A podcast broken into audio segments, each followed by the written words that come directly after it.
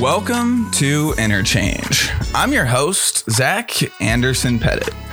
Interchange was founded inside of Bond, the embedded finance company.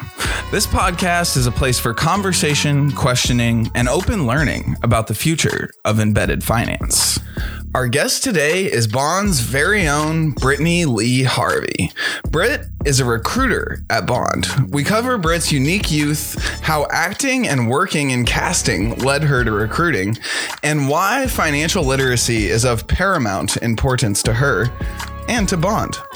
I hope you enjoy our interchange paint a picture of your life growing up for me a little bit. You had uh, a pretty unique youth, if I remember correctly. Yeah, uh, I think I had the best childhood. Got to like run around, explore, like be an outdoors kid. Uh, was also a child actor, so stumbled into that from uh, I don't know if you've ever seen like Toddlers and Tiaras, um, but I was like basically in kids beauty pageants and then that's how i stumbled into acting and I've done commercials tv shows movies all kinds of really fun things I can't say that I've t- spent a ton of time with toddlers and tiaras, but I think I get the basic idea. Like I have a, a picture that you're painting for me in my head. How did you end up kind of going from that into the world of recruiting, into the world of business? Pre college, I was kind of like, oh, what can I do in the real world? Uh, that is similar to something I would do in the entertainment industry. And uh, like I tried casting for a bit. So I worked with a, a commercial casting director, and that was so much fun. Um, but but I needed more. I needed something more stable. That it's like, oh, when there's a job, there's a job. Uh, so went back to college. Still wasn't quite sure what I wanted to do. Uh, got a degree. Cool thought about casting and like how can I translate that? And I was like, okay, recruiting's pretty similar to casting. Like you have a role here that you're trying to fill and then same with a company just a little bit different standards right like instead of you know trying to find an actor who looks a certain way to fit in with how this family cat like the cast of the family looks like you're trying to find someone with these skills and and knowledge and i'm like i think that's pretty transferable. Let's let's see if we can do that. That's a big jump right? I mean the, i see the overlap yeah. in terms of yeah you maybe use a lot of the same muscles but i've also i guess gotten to know the tech world well enough to know that you know you have to have done it somewhere else to come do it here kind of a thing. So how did you make that jump and how did you like really get into the business world from the hollywoody world? Yeah so got my degree tried applying to, you know, big companies, companies you've heard of, uh, companies I had no business getting into without any experience. And that was just super unsuccessful. Went like months without getting any responses to any job applications. So I opened Google Maps. I looked at San Francisco and I started going up and down every single block and seeing which companies were like pinpointed. So I would look at that, open them up, see if they're hiring for anything, um, and just apply to these companies I'd never heard of. A couple of them got back to me, and finally, one got back to me. I ended up landing a job as a receptionist at a gaming startup. So that was my intro into the startup world. Uh, and then from there, I went on to Ogilvy, uh, where I did end up working in recruiting and HR the hustle opening up google maps trying to find every specific company and then like actually having the chutzpah to reach out to them feels in and out it's it feels like some muscles that you grew as a kid or like as a casting director or something like that. Like what gave you the even the confidence to think about doing something like that? That's a very non-average kind of hustler's mindset i think. As a child actor like you don't know what rejection is. It's just it's just part of every day and you move on and it makes you stronger. Um, so I never had any fear of getting a no back because it's just like, whatever, just another one. Who cares? I'll get a yes eventually. Yeah. and then I think it also goes back to that kind of like scarcity mindset around money. It's like, okay, well, what do I have to do to make this happen? I'll like, you just, you have to get crafty and you have to get creative and just find a new way of doing things and, you know, just making magic happen. Yeah, well, it seems like you've definitely made some magic happen. And having watched having watched you recruit at Bond, you've continued to make magic happen through your career. So how long have you been recruiting now? A few years, three, four years, somewhere around there. does it feel like longer because i feel like talking to you about a lot of things i feel like there's this this wisdom associated with a lot of what you've been through I think my time at Bond has been really incredible for that. I have been exposed to so many wonderful opportunities here um, and so many things I might not have been exposed to if I had been somewhere else. People might not have taken the chance on me. Um, so I feel like I have gotten to learn so much more in such um, an accelerated pace that's probably contributing to it. Yeah, that makes sense. Startups, uh, one year of a startup is whatever. It's dog years, right? It's like seven years exactly. anywhere else. Yeah, makes sense. So coming from SoFi, moving into Bond, this whole like financial services ecosystem thing that we live in. Why? I mean, outside of you know, you had questions about money as a kid. What what gets you out of bed in the morning when it comes to being in this industry? Is it kind of beckons back to that stuff, or has your why shifted at all since then? I would say my why really hasn't shifted. I did not have a savings account until I started working at SoFi. Like I didn't wow. realize, yeah, I didn't realize like, I mean, like I had had like a savings account, but I like didn't keep that much money of it. And then I got rid of it because I'm like, what is the point of this thing? uh, so I like actually actively started a savings account when I worked at SoFi because they started to have classes around financial literacy. And uh, that was very helpful. And so I saw this positive change in my life of how the education um, really helped me for the better. Like, I have a savings account now. Like, I have a rainy day fund. Like, I feel so much more confident and secure uh, with money than I ever have in my life, uh, which is so exciting. And I love what we're doing here at Bond because we're like helping other people do that as well. We're helping companies help their customers do that as well. And that is just so rewarding.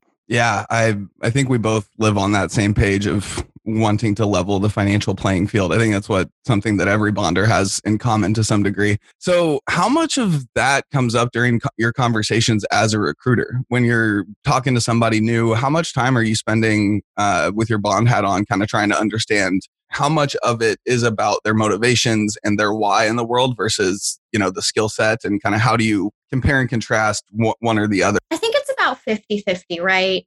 You want to make sure that the candidate is going to be happy at bond too with with what we're offering. So really getting to understand what drives them what gets them excited um, what do they want out of their next job? Mm-hmm. um, really want to make sure those two things align because that will just help with retention in the long haul. Equally experience is just as important. Uh, we need people with the right experience to be in these roles because that's what's going to help drive us forward faster um, so i think it's you know it's a two-way street can can we get along uh, and and can we make great things happen? How long have you been at Bond specifically now? I know you were here before I joined, but I'm not sure how much longer. I think it's been about 18 months now. Okay. Okay. So probably about what four months in the office, and then all of a sudden COVID hit, and you were not doing your even. How long did you have in the office before you I had to go home? Two weeks in the office. Oh. We were oh. actually, yeah, we were actually one of the first companies I knew of to go remote as a response to COVID because we are so people first. So all of my friends didn't go into lockdown until about four weeks after we did. So, like, you're spot on on the timing, but we were just ahead of the curve. Yeah, I remember I had a, a plane ticket booked to San Francisco, and I think you and I were going to meet, and that all shut down quite quickly. And I was kind of at a yeah. point in Kansas City where I'm like, wait, the world seems normal. And then two weeks later, it's like, oh, that's why we did that. Okay, a little, little clairvoyance, a little omniscient. How has your job changed? How has the world of recruiting changed since COVID hit? I know it's a big question, but I'm guessing you have a couple thoughts. Yeah, it's kind of been a roller coaster. Like it's been such a journey. I think early on in pandemic, we saw a lot of people, or I'm sorry, a lot of companies um, letting people go, and that was a bummer but we remained hiring. We didn't alter our hiring plans at all. So, um, on the positive side, like we got to help people who had lost their jobs. Um, and that was that was really rewarding as well. Um, you know, being able to give people another opportunity when there wasn't many opportunities out there. Now we're seeing a huge shift to companies are hiring like crazy. Talent is so in demand, and nobody can keep up. All these companies are going crazy just to hire more talent. Um, And it's just what a dramatic shift we've gone from being an employer's market to a candidate's market in a year. It's wild to think. I've never really thought about the overlap between what you just said and the funding ecosystem as well, right? Because there was that mm-hmm. there was that frame of time where everybody was scared to write a check, everybody was afraid of what was to come, so just all the capital just dried up, right? And that was the time when Bond actually raised around and yes. kept hiring people. and the other side of the world was people were getting laid off, as you said, companies were shutting down that we kind of never even thought were potentially going to shut down within the next few years. You know, they seemed like rocket ships. All of a sudden, they're gone. I've never thought about the overlap there. Was that was that a big competitive advantage at the time? You think, like just the fact that we had, you know, we're hiring up on a window somewhere that make a big uh, difference? Yeah, a thousand percent. I mean, we definitely saw a huge uptick in applications. Our, you know, our other coworkers were really great about getting the word out there that we're hiring. So we had a lot of awesome referrals too um, I think it was very, very fortunate for us. We got to, you know, get a lot of really talented people who should have had jobs. Uh, we, we, we got lucky and, and snatched up some, some really wonderful people. And uh, I think we're super lucky for that. There's no acting like it's been an easy year and a half, right? I think we can all agree that it's been it's been tough. There's maybe some advantages, uh, but the disadvantages I think are pretty significant. We can all agree on those. So, what are the pieces that you hope stay the same? What are the things out of COVID that have been positive for a candidate experience or just for recruiting in general? I think this whole remote hiring thing is absolutely awesome. You know, when we get to on-site stage where a candidate has to meet with, you know, three to five people, normally for a recruiting coordinator, that is a headache trying to make that whole interview happen in a timely manner where you have a little bit of a break um, and you have everybody back to back. That that can be difficult. Uh, calendars are crazy. Like people yeah. have things going on, but with us now being remote, we have the ability to schedule these, you know, quote unquote on sites over a couple of days. It gives a candidate more flexibility if they're still working a job and they don't want to take, you know, three, four hours off uh, from their day of work. They can spread it out across a couple of days. It works out better for us too with calendars. It makes the whole process a lot more smooth, I think. Do you think that we're missing something without that final, final, final meeting of a human in person? Or do you think that that, like, what is it? I don't know, five, 10% that you actually get out of getting to meet someone in person is worth the risk of not having to deal with a lot of the the things we're talking about like to play devil's advocate is there is there something we're missing by not meeting these people? That's a tough one. I don't know. I I think there's always obviously going to be something to meeting people in person. It's going to be different. You're going to, you know, probably be able to spark a connection a little bit easier. Yeah. Um, but I think we've all become so comfortable with our Zoom boxes now. And, you know, you have the comfort of being in a space where you're comfortable. You're not in an office that's foreign to you. And um, you know you're on neutral playing ground here. So i think it kind of opens up the stage for people to be more comfortable and to be more themselves in interviews and to really like let themselves shine. So yes and no. I mean yeah, it could go either way. It, it's yeah. interesting. I think about the the human connection being so incredibly important but you're right. I think we've spent so much time now in these zoom boxes that maybe oh, it's almost a depressing version of the future, but maybe this is kind of who we are now. The way we present ourselves within a four by six box that's on someone else's screen is almost as important as the way we present ourselves in the world in absolutely. real life. Absolutely, absolutely. Except you just get to be like a little bit more comfortable. So, one of the things that I'm always curious about is diversity. It's a hot topic these days, to say the least. Um, but what's your take on hiring for diversity? Where does that kind of land in the order of operations? What are the different kinds of diversity that we should be thinking about? I think, you know, racial and gender are some very obvious pieces of that. But what are the other pieces that you feel like maybe don't get talked about enough? I think race and gender are certainly huge. Hiring more women is something I've been focused on personally this past quarter. We were interviewing men as well. They're just, you know, women are performing stronger, which is actually really exciting to see, uh, especially in the financial industry, uh, financial services industry. I think other things we need to think about too: education uh, companies people are coming from. You know, I think sometimes we can people can be biased around, oh, well, you know, they came from this company and and they hire really well, so we should hire people from that company. People are great from companies you've never heard of too. Yeah. People are great if they don't have a bachelor degree too. You know, there's there's different ways of learning and acquiring skills, and that's I think that heavily plays into diversity as well. Yeah, yeah. I've always felt the sense of a little bit of a chip on my shoulder, even you know, coming from Kansas City and coming from what many would consider to be a second tier city or a second tier market or a, you know whatever you want to call it. I think there's definitely something to be said even for geographical diversity and kind of how covid has helped for that.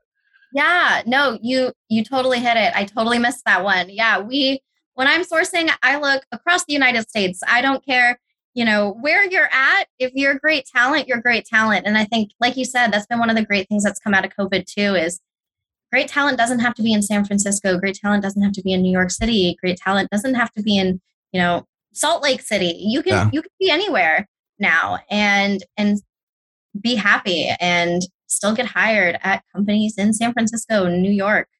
Um, that's exciting. Yeah, I love the internet. It's so cool. Same. it's pretty unbelievable. So, a couple final things here that I'm curious about. One is what do you wish the rest of the world knew about the life of a recruiter? Like if you could just put something on the in the head of every person on the other side of the table so that they could have a little more empathy, what would you what would you share? Can I give two things instead of sure. one? Sure. Okay, yeah, cool. I can tell you got things on your mind now if you're oh, trying yeah. to give two. Okay. I do. I do. All right. Talk to me. First thing, your recruiter is your friend. Use them. They want to help you. I am not here working against you.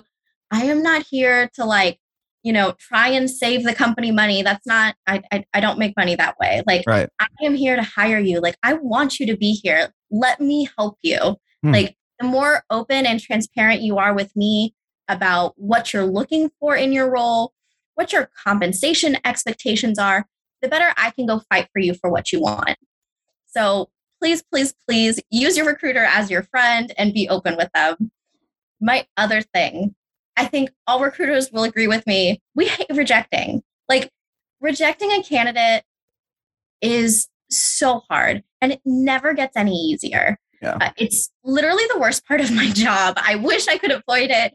Um, it. It's it's so difficult unless you're you know you're not a nice person. Then I don't feel bad about it. But it, like that rarely happens. Like we see such incredible people here and it's so hard. It never gets easier. I think people understand that second one, right? Like people know that it's not like you're a human just doing your job and like that person wasn't a fit. I think sometimes, right? yeah, I think like to a certain extent, like people who might be a little bit more further along in their career get that. Yeah. But I still think, you know, especially going through the pandemic when a lot of people didn't have jobs. Yeah. And like having to go reject those those folks, it's tough because we're one of the only companies hiring and i'm here saying no i'm sorry yeah. it's fit right now uh, we went with somebody else and it's heartbreaking just sending that email is hard and i'm sure is i've only had to do it a couple times in past lives because i haven't been a, a, hiring manager all that many times but it's painful yeah. and often I think your gut instinct as a human, just because of our desire for pain avoidance, is to is to almost ghost a candidate, right? It's like, oh God, uh, they're not a fit. I'm just gonna not get back to them. I think that's a natural thing that happens in a lot of people's heads. And it's happened to me when I was back in the day applying for jobs. And it's it feels horrible. That is like one of the worst pieces. So I would hope that the the feedback from that second piece is at least like, thanks for letting me know. Right. Yeah for sure. I think the ghosting thing is like, it can be partially that from recruiters, but then I also think sometimes our hiring managers, our interview teams are so busy with other things going on yeah. too. We're trying to get the feedback. It's sometimes maybe it's we're not ghosting you. It's just I'm trying to get the feedback, but I think recruiters need to do a better job of, hey, I don't have an update. That's the update. We'll let you know when I have one. Like, no update is still an update. Um, and I think that's something the recruiting industry does need to get a little bit better at. Um, because, yeah, ghosting is not acceptable. It's not something we should do. Sometimes answers do take longer than we expect, unfortunately, no matter you know, things happen. Like, Yeah. But, But- to your first point, if the if you think of the recruiter as your friend and you think of them as in Exactly. your corner, follow up, right? Like if they're Yes, if you do feel like you're getting ghosted, send an email, see I see what's going on. that. Yeah, I'm like, hey, like I expect to get back to you on this date, but if you need something before then, or if for some reason I don't get back to you, please reach out to me. Yeah. Like, I am happy to respond. Like, things come up. So Yeah, especially it seems like if you were hiring for like a sales role or something like that, and they just kind of, well, they never got back to me. It's like, well, are you going to feel that way about every prospect that you're reaching out to if they don't answer an email? Like, is a certain amount of this even a test in and of itself? It seems like. Oh, that's so funny. I uh I haven't thought about it that way. That's so great. I think I think of it that way a lot. If somebody's getting hired onto a VC firm, I always find to be a hilarious one. If they don't negotiate anything, it's like oh yeah. should should you be a VC if you're not comfortable negotiating? Yeah. It's almost like you have to. It's like part of, you know, your job interview. Yeah, like you have to push back on the offer, even if you want the job yesterday, you want to say yes, you have to push back on the offer because that's the thing that you're supposed to do to succeed in the role that you're about to get, but it may backfire on you. For sure. Yeah, you never know. It's a it's a fine line. Is a very fine line. It's a very fine line. If folks want to get in touch, um, what's the best way to do that? Where can they find recruiting uh, opportunities or jobs at Bond? All that fun stuff, and where can they find out more about you? Yes. So you can go to our LinkedIn. Uh, also check out our careers cha- page bond.tech slash careers. Feel free to send us your resumes to careers at bond.tech as well. Uh, I check those emails. We'll let you know if we have any roles available that might be a fit for you. And uh, yeah, you can find us on Twitter too. We're always posting new roles there. Bond FinTech. Boom. All right. Well, I will link to all that in the show notes. Britt, thank you as always. It's been a pleasure. Thank you, Zach. Always wonderful. So much fun. Thanks for listening to this episode of Interchange with Brittany Lee Harvey. Interchange was founded inside a bond to benefit the developers, product owners, and executives at brands working inside the next generation of financial services. We hope that you're learning, enjoying, and maybe even laughing along. We love this world and we're passionate about every piece of it.